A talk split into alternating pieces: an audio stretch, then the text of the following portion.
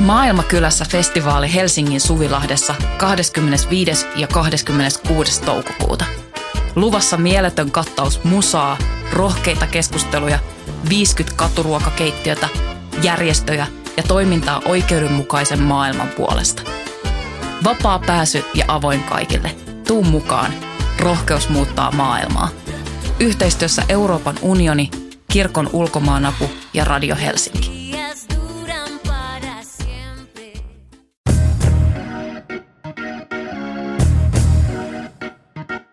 Jälkipelit, jalkapallon paras osuus. Podcast kaikille, jotka puhuvat paremmin kuin pelaavat.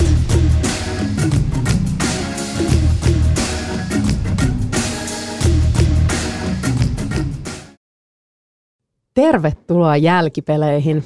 Podcast kaikille, jotka ymmärtävät, että jalkapallo on liian tärkeää otettavaksi tosissaan.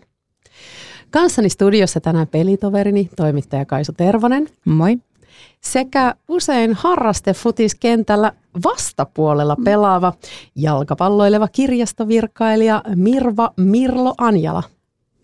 Kiitos, että saan olla täällä. Ihanaa, että olet täällä.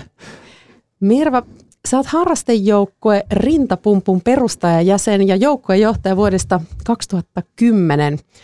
FC Helsingin pumpun tärkein pelaaja vuosina 2014 ja 2022. Ja nyt mä haluaisinkin kysyä, että minkälainen on sun suhteesi jalkapalloon ja mitä tapahtui vuosien 2015 ja 2021 välillä? mä en muista niitä vuosia kauhean tarkasti, mutta suhdetta jalkapalloon on kyllä miettinyt aika paljon. Ja jotenkin just meillä oli, kun rintapumppu täytti kymmenen vuotta, se oli niin kuin koronavuosien aikaa ja sitten vasta niin kuin reilu vuosi sitten, tavallaan vuosi liian myöhään juhlistettiin sitä kymmenvuotista taivaltamme joukkueena, niin sit silloin sitä varten kirjoittelin puheita ja niin kuin jotenkin pohdin sitä kauheasti, että, että mulla ei tavallaan, mun suhde jalkapalloon on jotenkin niin kuin joukkue ja seuralähtöinen tai ihmislähtöinen pikemmin kuin – jotenkin lajilähtöinen. Että ei mua niin kuin kiinnostanut ikinä jalkapallo ennen kuin mua niin kuin pyydettiin mukaan tuohon ripun joukkueeseen.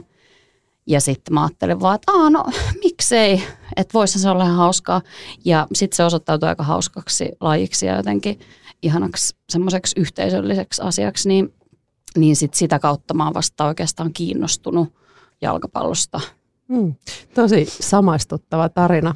Ja sitten mä itse asiassa mietin, kun puhuit tuosta yhteisöllisyydestä, niin onko se niin, että sinullakin on ylioppilasteatteri menneisyys? Kyllä, se on totta. Joo. Onko sinullakin? Minullakin on ylioppilasteatteri menneisyys. Ja sitten mä oon jotenkin niin löytänyt jalkapallosta sen saman yhteisöllisyyden, mikä oli teatterissa no, aikaisemmin. Joo, täysin sama. Siis noita mä oon just pyöritellyt mielessäni tosi paljon. Ja se, että miten siinä niin kuin Helsingin pumpussa, siinä meidän seurassa, siinä oli tosi paljon, kun sekin oli, se oli pari vuotta aikaisemmin perustettu ja siinä oli paljon ylioppilasteatterilaisia, okay.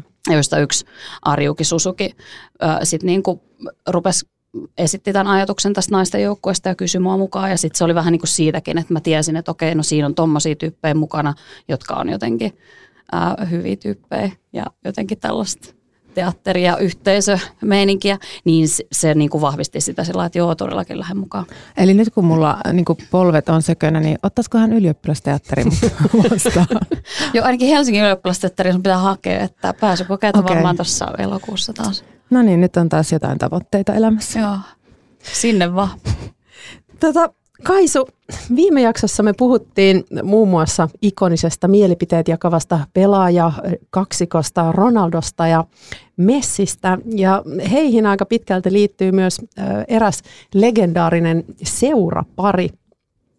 Ja vaikka tämän äskeisen kaksikon pohjalta mä jo arvaan, mikä sun vastauksesi on, niin kysyn Real Madrid vai Barcelona? Tämä on nyt paha koska äh, lähipiirissäni on henkilöitä, jotka onneksi eivät kyllä varmaan kuuntele tätä podcastia, mutta jos kuuntelisivat, niin olisivat minulle hyvin vihaisia siitä, että nyt vastaan Real Madrid. Oi, arvasin väärin. Ja siksipä tähän perään kirjoittamani repliikki Sinulla kävi siis päivän aiheen suhteen tuuri. Ää, joudutaan muuttamaan muotoon sinulla ei käynyt päivän aiheen suhteen tuuri, sillä tänään puhumme FC Barcelonasta. Uh. Oh-oh. Oh-oh. lohdutukseksi, niin nämä mainitut herrat eivät esiinny tässä jaksossa tämän enempää. Eli nyt keskustellaan Barcelonan naisten joukkueen tiestä maailman huipulle. Oikein. Yes. Tätä jaksoa nauhoitettaessa Barcelona johtaa Espanjan liigaa 19 pelin jälkeen 19 voittoa maalierolla 84 4. Apua. Ja tällainen lyhyt kertaus viime vuosien historiaan, niin vuodet 2016-2019 he oli toisena, jonka jälkeen he ovat olleet aina ykkösenä ja voittaneet myös Espanjan kapin. Ja tällainen pieni lämmittelykysymys. Tämän mestaruusputken käynnistyttyä, niin kuinka monta liigaottelua Barcelona on hävinnyt? Mä unohdin jo kaikki ne vuodet, mitkä sä mainitsit. Ihan että sä sanot noin, koska mä unohdin myös. Mä en tiedä, mihin mä yritän keskittyä, kun kaikki okay. putoaa pois. Kuinka monta liigaottelua Barcelona on hävinnyt vuoden 2019-2020 kaudesta alkaen tähän päivään? Mä sanon, että, että 17. Oho. Mä sanon neljä. Niin 17 on kyllä aika paljon. Yhden. Oho. Oho. He hävisi kesäkuussa 21 Atletico Madridille neljä, kolme. Se varmaan kirvelee pelaajien Edelleen heräävät öisin painajaisiin muistelemaan sitä, sitä kesäkuista päivää. Mutta mistä tähän on tultu?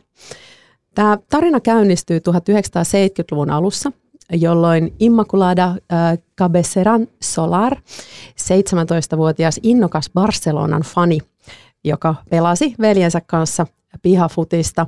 Hän lähestyi Barcelonan äh, seuran presidenttiä Augusti Montalia ja pyysi, voisiko Barcelona perustaa naisten joukkueen. No, koska olemme tässä keskustelemassa mm. aiheesta, arvaamme mitä Montal vastasi, mutta kertomaan mukaan hän asetti tälle Immalle kaksi ehtoa – joukkueen perustamiseksi. Mitkäköhän ne ehdot oli? Mm, varmaan, että kaikkien joukkueen pelaajien tuli olla jotenkin neitsyitä, naimattomia naisia. Ja että hän saisi heidän kaikkien puhelinnumerot. Okei. Okay. Oho, aika Ei. raju. Toi lähti, toi lähti niin, niin rajusti nyt Kaisu liikkeelle, että ehkä mä veikkaan jotain vähän. Siis mä ajattelin jotain jotain, että pitää kaikkien pelaajien perheessä pitää olla joku jalkapalloilija, mies Joo. ja sitten joku rahaan liittyvä. Että joo, ne pelaajat saa maksaa siitä, että ne pääsee pelaamaan Barcelonan naisjoukkueeseen. Toi varmaan käytännössä on mennyt noin, vaikka se ei olisi ollut ehto, niin mm. se olisi toteutunut. Joo, tosi hyvi, hyviä ehtoja laitoitte pöytään, mutta siis hän asetti ehdoksi, että tämän Imman piti itse kerätä se joukkue. Joo. Ja heidän piti voittaa kaikki pelinsä, mitä he pelaavat. Oho. Morjentes. Oliko teillä, kun perustitte joukkuetta, niin samantyyppiset pöytäkirjaan merkit? Ähm, ei kyllä, niin kuin, että piti hankkia jo ne pelaajat, mutta noi voit, jokaisen ottelun voittamisen tavoite olisi ollut hyvin epärealistinen. Tavoite Joo. oli ehkä pysyä niin kuin hengissä 17-0 turpaan ö, ekoissa sarjapeleissä otettuamme. Niin. Oh, good Joo. times. No, marraskuussa 1970 Imma sai ilmoituksen Barsan fanilehteen.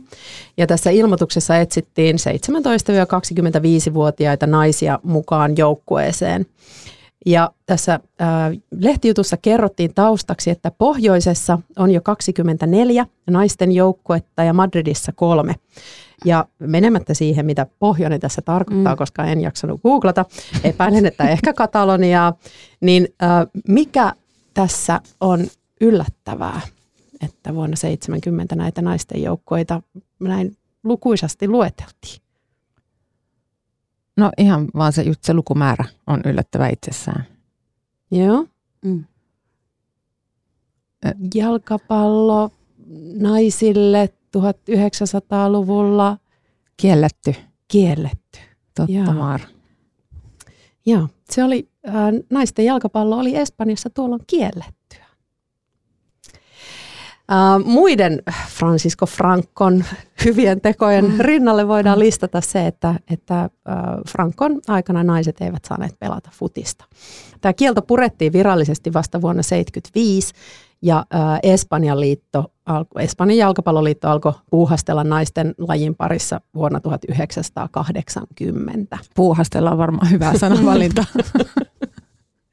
Mutta Imma sai siis tämän joukkueen mm. kasaan jo joulukuussa 1970. Ja harjoitusaikaa heillä oli noin kuukausi, sillä ensimmäinen peli oli sovittu joulupäiväksi. Harvat heistä oli pelannut jalkapalloa aiemmin, edellä mainitusta mm. syystä, mutta he saivat valmentajikseen kaksi Barcelonan seuralegendaa. Cesar Rodriguez ei kestänyt tätä lajia, mutta Antoni äh, Ramajets, joka oli vanha maalivahti, niin hän jatkoi tämän joukkueen valmentamista peräti kaksi vuotta. Ja tosiaan eka peli oli joulupäivänä, ää, miesten pelin alkunäytöksenä. Mm. Siinä oli tällaiset tota, kaksi puolen tunnin erää ja vähän pienen, pienennetty sitä kenttää siitä miesten kentästä. Ää, he eivät saaneet pitää Varsan värejä, eikä nimeä sentään, joku roti, mm. mutta he esiintyivät nimellä äh, Selección Ciudad de Barcelona. Mitä se tarkoittaa? Uh, no siis Barcelonan kaupungin joukkue. Ah, okay. ja. ja he uh, pelasivat tällaista niin kuin toista barcelonalaisjoukkuetta vastaan. Ensimmäinen, tai siis toinenkin ehto täyttyi tässä pelissä, eli he voittivat rankkareilla sitten Hyvä. tämän toisen joukkueen. Mutta mitenkäs te ajattelette, että tämä ottelu otettiin vastaan sitten noin muuten? Niin, että oliko yleisö haltioitunut? Oliko siellä ketään katsomassa? Mm, hyvä kysymys. Ehkä sellainen tuli niin kuin... Joo, kyllä siellä ilmeisesti oli niin kuin lehterit täynnä, varmaan niin kuin spektaakkelia mm. tätä, ja tätä miesten peliä olivat tulleet katsomaan, niin mm. oli. Mä valitsen nyt, kun mä olin äsken niin tyly, niin mm. tämmöisen optimistisen linjan ja, ja väitän, että yleisö hurmaantui heti täysin ja si, siis oli niin kuin alku siemen tälle nyky-Barcelonan mm. joukkueelle. Ja menestyksen, joo. Kyllä. Mm. Rakkautta joo. ensisilmäyksellä. Joo, yleisö häkeltyneenä. Aa, naisetkin voivat pelata. Aa, naisetkin osaavat pelata. Ihana positiivinen tulkinta. Ja tietysti jos nyt rehellisiä ollaan, niin kuinka hyvin he oikeasti osasivat pelata, koska he oli sen pari viikkoa saanut siinä mm. harjoitella, että välttämättä he eivät päässeet niin kuin ihan sitten taidoilla briljeeraamaan, mutta, mutta eräs näistä pelaajista muisteli myöhemmin kuuluttajan kommentoineen, äh, menivätkö hänen rintaliivinsä rikki joka kerta, kun pelaaja koski palloa. Ah, ihanaa. Joo. Eli, ei, eli ei, se, ei se mennyt sitten ihan, ihan mm. ekalla putkeen. Uh, mutta joukko kuitenkin jatko toimintaansa. He uh, vaihtoi nimensä Peña Femenina Barcelonaksi ja jatkoi tämän emoseuran tukemana aina vuoteen 2002, jolloin se sitten otettiin virallisesti osaksi Barcelonan seuraa ja sai sen nimen ja värit. Eli, eli siinä piti jokunen kymmenen vuosi treenata, että sai. Kyllä. Aika niin, hyvä. mitä, 30 vuottako? Joo. Joo. Mutta päästään, päästään siihen vähän myöhemmin. Tämä eka peli pelattiin äh, Camp Noulla. Äh, legendaarinen äh, stadioni. Ja äh, tiedättekö, mistä tulee Camp Noun nimi? Mm, mä on sitä mieltä, että se tarkoittaa, että no, että ei, ei meidän kentällä, no. Joo. Melko varma. se tarkoittaa uutta stadionia. Aa, niin. Uusi stadioni. Oh, se olisi ollut mun toinen vastaus. ei tullut mielenkään. vanha oli nimeltään Les Corts ja tämä uusi stadion valmistui vuonna 1957 eli edelleen uuden uutukainen. Tuolloin äh, Barcelona miesten joukkueessa pelasi tällainen unkarilainen hyökkääjä tähti kuin äh, Laszlo tai Ladislao, niin kuin espanjalaiset tykkäävät sanoa, äh, Kubala. Ja hän oli niin suosittu, tai siis näin tämä tarina kerrotaan, että stadionin kapasiteetti ei riittänyt hänen faneilleen ja piti aloittaa uh, uuden stadionin rakennustyöt. Ja Camp Noulle mahtui parhaimmillaan 120 000 katsojaa vuonna 1982, mutta sitten joku keksi jotain turvallisuussääntöjä ja nykyään kapasiteetti on 99 354. Mm. Kyllä. Mikä tekee Camp Nousta siis yhä Euroopan suurimman jalkapallostadionin? Ei, vaikea kuvitella sitä, että miten iso se on. Todellakin, joo. Ja edelleen mä oon joskus aikaisemminkin sanonut, että mä lasken aina Kajaaneissa nämä yleisömäärät, koska olen kotoisin Kajaanista, mm. jossa on jotain 36 000 ihmistä, niin sinne menee useampi Kajaani. Joo, aika moni. Joo, en osannut laskea niin pitkälle, mutta että useampi. Siitä pitää niinku ruveta etenemään, että ensin otetaan Kajaani ja mit, mitä kaupunkeja siinä niin. on lähellä. Että Kuusamo menee kans sinne. Ja... Ot, niin totta, että kuinka monta ja... Se ei ole enää ihan se... kulmilla, mutta sinne päin. Mutta mahtuisiko sitä? Virallinen katsojaennätys naisten pelaamassa futiksessa onkin 91 648 ja se on syntynyt tuolla Camp Noulla vuonna 2022 mestareiden liigan ottelussa Barcelona vastaan Wolfsburg. Toki siis tämä, tämä rikkoi ennätyksen noin parin viikon takaa, joka oli tällainen niin kuin ehkä suurempi uutinen ää, naisten jalkapallon puolella, koska silloin ää, Barça, Real Madrid nimenomaan ää, myöskin mestareiden liigassa El Classicossa niin veti ensimmäistä kertaa ää, Camp Noun täyteen 91 553 katsojaa. Mun on pakko nyt tähän huomauttaa, kun sä kysyit multa alussa siitä Barcelona Real Madrid, niin se on niin syvällä se, että kun puhutaan jalkapallosta, mm. niin mieleen nousee miesten jalkapallo. Mm. Että, että nyt haluan muuttaa vastausta. ja jos puhutaan naisten jalkapallosta, niin Real Madrid on mulle ihan niin kuin harmaa, en, niin kuin just ne mm. muutamat kerrat olen nähnyt ehkä just jostain Champions League-matsissa, mutta Barsan pelaajat ja Barcelona on paljon tutumpi ja siksi jotenkin helpompi tykätä. Tosin mä tunnustan, että mähän niin pohjustin sitä niillä miespelaajilla, niin minä, minä niin kuin julmasti ohjasin Totta. sinun mm. ajatuksesi väärille raiteille.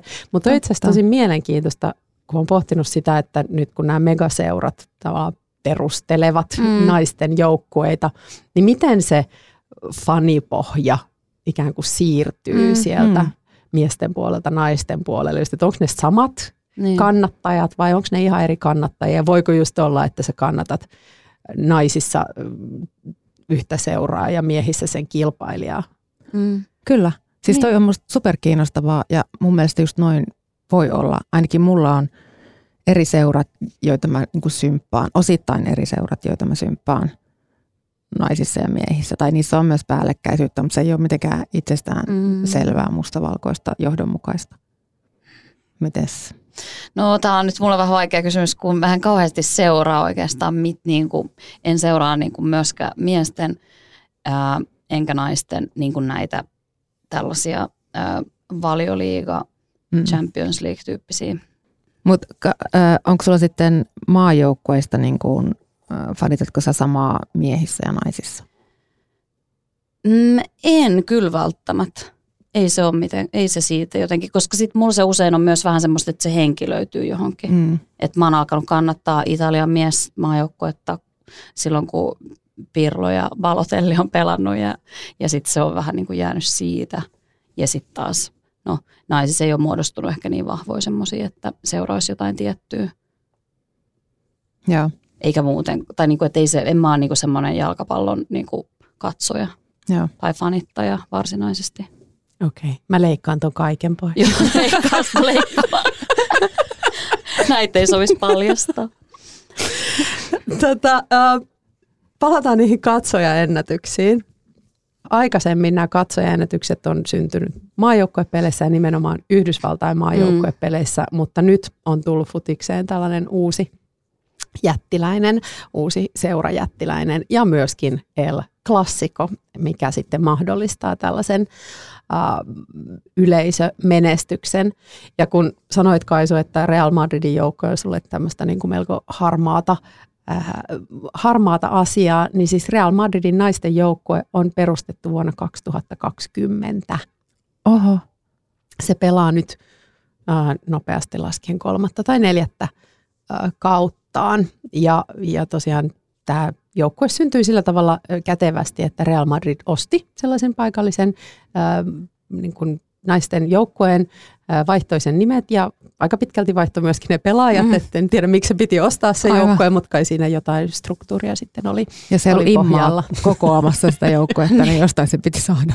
Mutta he oli tosiaan äh, ensimmäisellä kaudellaan sitten jo toinen liigassa, tämä Real Madrid, eli, eli sen verran sitten löytyi kuvetta, että sinne löytyi huippupelaajia Ruotsista ja muualta Euroopasta ja, ja nytkin siis on sarja kakkosena tällä hetkellä.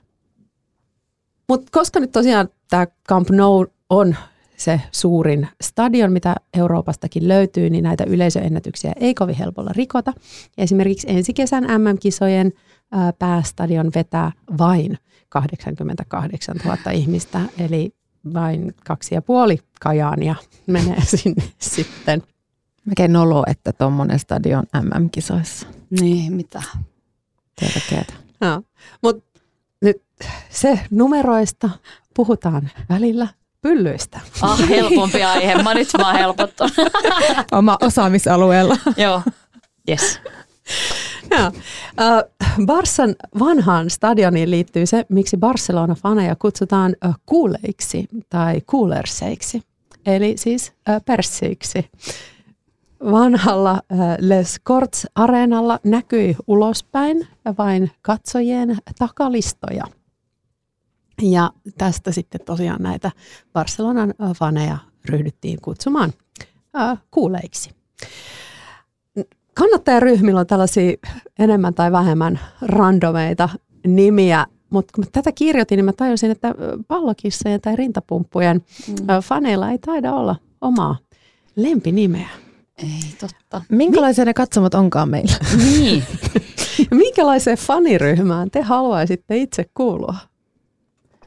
En kyllä välttämättä perseilijöihin. Uh, sellaisen faniryhmään, mikä on tunnettu niin kuin siitä, että, että aina jotenkin on hyvä, hyvä, tota, hyvä tunnelma ja jotenkin semmoinen myös solidaarinen ja empaattinen tunnelma. Ei sellaista, että mätetään niitä vastustajan faneja turpaa jossain kebabkioskilla, vaan sillä että lähdetään niiden kalailla karaokeesta pelin jälkeen. He, itse asiassa mä haluaisin just niin kuin rakentaa tuolle, mitä juuri sanoit, että tavallaan samanlaiseen faniryhmään kuin mihin joukkueeseen nyt kuuluu mm. ja mihin niin kuin tavallaan, miten mekin ystäväjoukkueen henkilöt niin. tässä keskenämme niin. nyt vapaa-aikaa vietämme. Siis mm. niin, samanlaisia. Kara- karaoke-joukot. Karaoke-joukot. Rakkauden karaoke-joukot. No niin, mm. siinä se tuli. Joo. Täytyy siis mainita, että, että Prakun pallokissoillahan on, kun Kaisu sanoit, että minkälaiset katsomot meillä on, niin meillähän on hyvinkin usein katsoja tai useampia katsojia paikalla peleissä. Meillä on myöskin lippu, joka mm. heiluu. Sitä saa kyllä ylpeydellä. Usein olen Katso. se heiluttaja. Sekin on totta. Eli miksi Kaisu haluaisit kutsua itseäsi kentän laidalla? Rakkauden karaokejoukko. Rakkauden karaoke, karaokejoukon heiluttaja. Oi ei, toi ei mahdu mm. käyntikorttiin. Uh, Tämä Barsan naisten tarina alkoi siis 1970-luvulla, mutta toiminta oli pitkään tosi vaatimatonta. Ja vuonna 2002 ne tuli siis Barcelona-organisaatioon, mutta vielä 2010-luvulla nämä olosuhteet oli hyvin alkeelliset. Ja ö, yksi Espanjan tähdistä, Jennifer Hermoso, joka lähti Meksikoon pelaamaan nyt täksi kaudeksi, niin on kertonut siitä shokista, kun hän tuli Ruotsin huippujoukkue Tyyresööstä Barcelonaa vuonna 2013. Että Tyyresöössä oli ollut smoothiet pukkarissa ja, mm. ja tota, kamat kauniisti viikattuna ja, ja Barcelonassa sitten juostiin kilpaa kylmää suihkuun.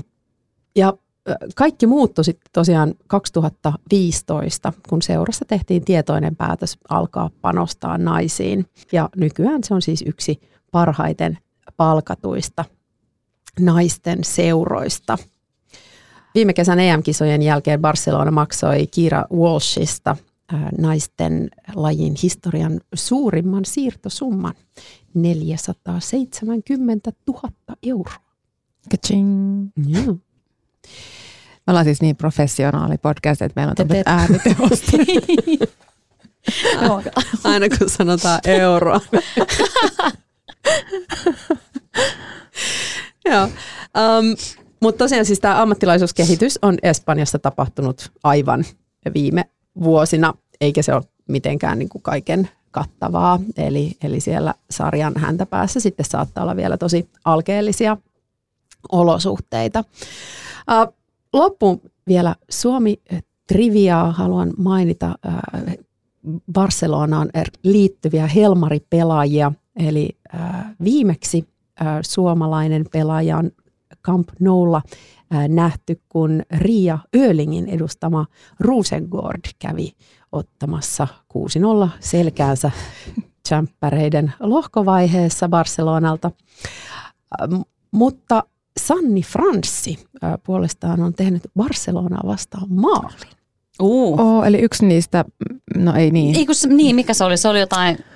84-4 niin. oli tämän kauden statsit. Uh, mutta se oli viime kaudella kylläkin tämä Franssin mm. maali, mutta ei siellä kovin montaa niin. enempää uh, tehty tehty tota, joukkuetta vastaan viimekään vuonna, niin ihan jokaisen pelaajan CVssä ei ole tällaista, että Aivan. terkut sinne. Onko meilläkään sinne. kellään? Ei taida olla. Vai onko? Ei, en tiedä.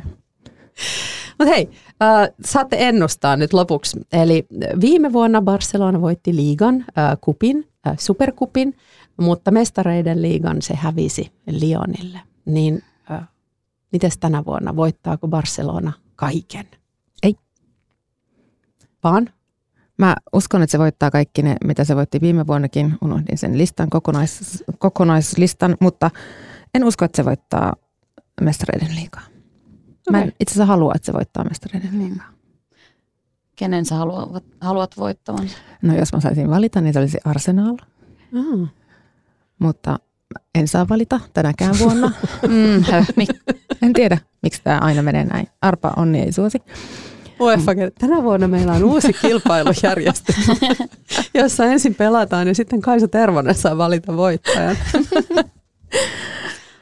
Joo, Arsenal on, olisi oma suosikkini, mutta kaiken rehellisyyden nimissä en välttämättä usko niidenkään voittavan. Ehkä, ehkä sitten voisiko olla joku ranskalaisjoukkue tai Wolfsburg tai, no niin, mä voin luetella kaikki, mitkä kaikki tiedän. Niin. Siis mä luulen, että ehkä ne voittaakin nyt tällä kaudella, koska muun teki nyt kauhean vaikutu, ison vaikutuksen kaikki nämä luvut ja tämä historia, mitä mä oon kuullut, niin mä uskon, että sen siivittämänä. Mm. Perssiin kannustuksen niin. siivittämänä. Niin, niin, perseestä se voima, joka sitten saattelee heidät tuohon kultaisimman kruunun haltioiksi myös. Joo. Oh. Mä, mä olin tosi yllättynyt itse, että ne ei voittanut viime vuonna. Mä olisin kuvitellut, kuvitellut että ne olisi vienyt sen ja, ja kyllähän ne niin kuin, eivät näytä heikomilta tänäkään vuonna. Pitäisin, pitäisin melko suurena todennäköisyytenä, mutta mut onhan se hauskaa, että se ei ole täysin itsestään selvää, että kuitenkin löytyy mm. tällaista niin kuin kilpailua Euroopasta eri puolilta. Kyllä ja varsinkin, koska ne on olleet niin ylivoimaisia siellä Espanjassa, niin musta se tuntuu jotenkin ilahduttavalta, että Euroopan tasolla ne se ei ole joukkueena mitenkään ylivertainen. Joo, tosi hyvä huomio itse asiassa, koska ensin mä silloin aluksi, kun sä kysyit Kaisulta tämän kumpi, Barcelona vai Real Madrid, niin mä olin pettynyt, kun multa ei kysytty sitä samaa, koska mä olisin ehdottomasti vastannut, että aina mikä vaan muu kuin Barcelona, vaikkakin tätä ajattelua ohjasi se, se miesten jotenkin joukkue, mutta ylipäätään se, että joku joukkue ää, dominoi. Mm. Ää, mitä tahansa sarjaa, Jep. niin se on aina vähän semmoinen äh, punainen vaate mulle. Tai että on help, jotenkin miellyttävämpää olla semmoisen altavastaajan puolella kuin sen, joka niin kuin haalii pokaalin toisensa perään. Mm. Mikä on. selittää, miksi sä tykkäät Juventuksesta, mm. koska sehän ei ole just yhtään ty- tyyppinen seura.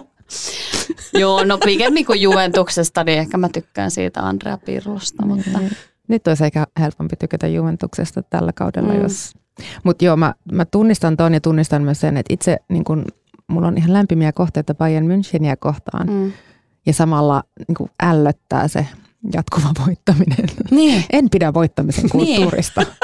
Ja se on jännä sitten kanssa se, että no onhan, että voittaminen, kun joku muu joukkue voittaa, niin se on helposti vähän ällöttävää, jos Jep. jotkut on liian hyviä. Kyllä. Mutta mitä sitten, kun se oma joukkue voittaisi pelin toisensa perään ja turnauksen toisensa perään, niin se olisi kyllä, se voisi tuntua ihan kivaltakin. Mutta mä oon miettinyt sitä ja myös hyvin niin tuon Barcelonan naisten joukkueen kohdalla, että, että turtuuko siihen, että osaako siitä sitten iloita Mm. vuosi vuoden jälkeen ja matsi matsin jälkeen, että et jee, me voitettiin. Et, et sitten kun on ottanut sen 17-0 pataan Niin. ja sitten voittaa, niin Niinpä, se tuntuu jossain. kyllä. Mun on pakko, pakko kertoa anekdootti, koska tätä ö, naisten lajikirjaa kirjoittaessani, niin mähän pääsin pari Barcelonan peliä katsomaan. Mm. Ja äh, toisen äh, ne voitti neljä nolla. Äh, se oli tota, mm, jämppäreitä myöskin ja, ja vastassa oli saksalaisjoukko, olikohan se nyt sitten Hoffenheim taisi olla, olla vastustaja.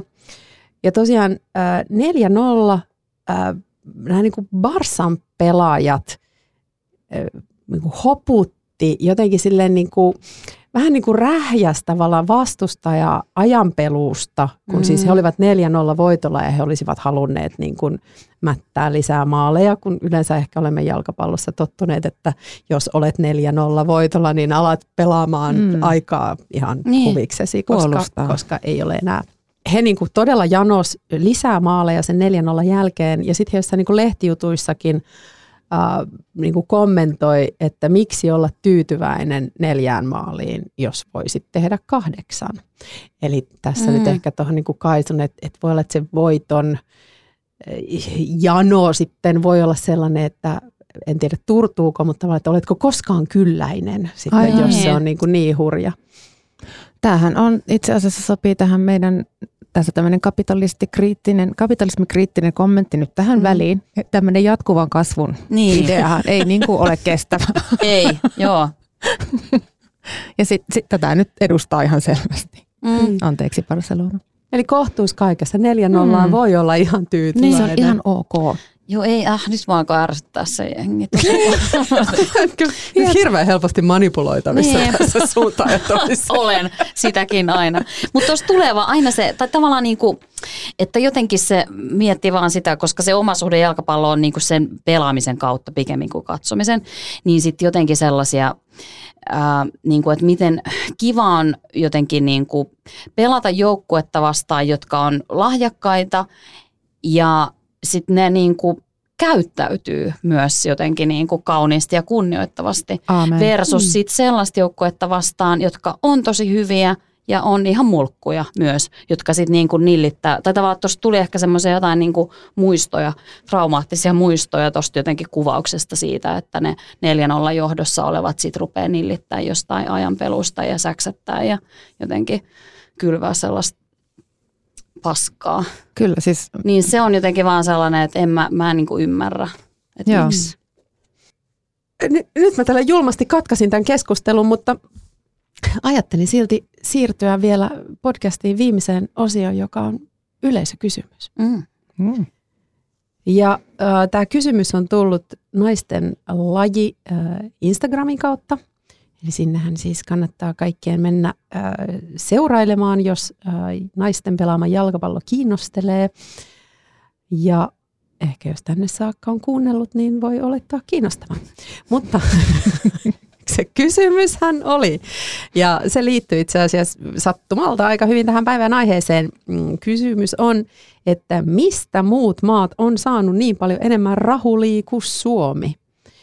Ja kontekstina varmaan nimenomaan tämä naisten jalkapallon kehitys.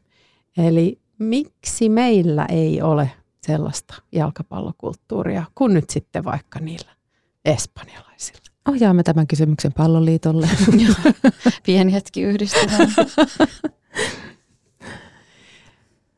Niin, mä luulen, että meidän Niin. täytyy jopa mennä niin kuin palloliitosta niin kuin Mm. askel niin. Kyllä. kauemmas tähän niin kuin meidän urheilu. Ministeriötasolle. mutta no joo, mä en kauhean hyvin myöskään ymmärrä noita niin kuin rahoituskuvioita, mutta eikö sen pitäisi toimia jotenkin sellaisen systeemin, että, että ne niin kuin saa enemmän rahaa, jotka on, voittaa tärke, mitä tärkeämpiä pelejä. Joo. Niin kyllä sinänsähän se on itsestään selvä se kysy, tai niin kuin vastaus, että miksi Espanjaan sitä rahaa virrannut enemmän kuin Suomeen. Toisaalta musta tuntuu, että siinä on vähän semmoinen munakana tilanne, että, että tässä tarvitaan niitä resursseja, että niin. voi menestyä. Jotta sitten mm. sitä jotta rahulla sitä, niin, niin, niin, niin. niin. Että ekaksi pitää olla sitä rahaa, että voi mm. menestyä. Että ei semmoisella mikään niin kuin silkka jalkapallo romantiikka ja siihen niin kuin, mm. sillä ei niin kuin pelaajia ei. palkita.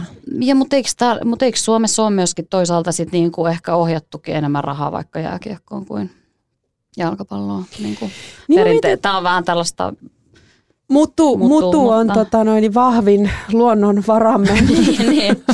Mutta siis mä itse mietin, tota, että onko se nimenomaan niin, että meidän niinku, urheilukenttä on jotenkin monipuolisempi, mm-hmm. tai että mm-hmm. meillä vaikka sit niin kun, äh, sekä yhteiskunnan tuet että sitten katsojien kiinnostukset mm-hmm. niin kun jakautuu mm-hmm. enemmän eri lajeilla, että meillä jalkapallolla ei ole sellaista mm-hmm. äh, kuningasasemaa kuin mm-hmm. monessa muussa maassa, ja sitten se heijastuu siihen, että, että ne niin kun resurssit kautta linjan myöskin miehissä on aika paljon pienemmät. Jep. Niin, me, totta. Mutta pakko nyt ajatella, että jos olisi semmoinen kylmän opportunistinen asenne, kuka ikinä sitten onkaan se taho, joka niitä loppuviimeen niitä rahoja jakelee, niin naisissa ollaan Suomessa paljon lähempänä niin kuin jalkapallohuippua kuitenkin. Mm, kyllä. Kun ihan vaikka mm. katsoa, missä, missä niin kuin täkäläisiä pelaajia pelaa ihan niin kuin tosi kovissa huippujoukkoissa.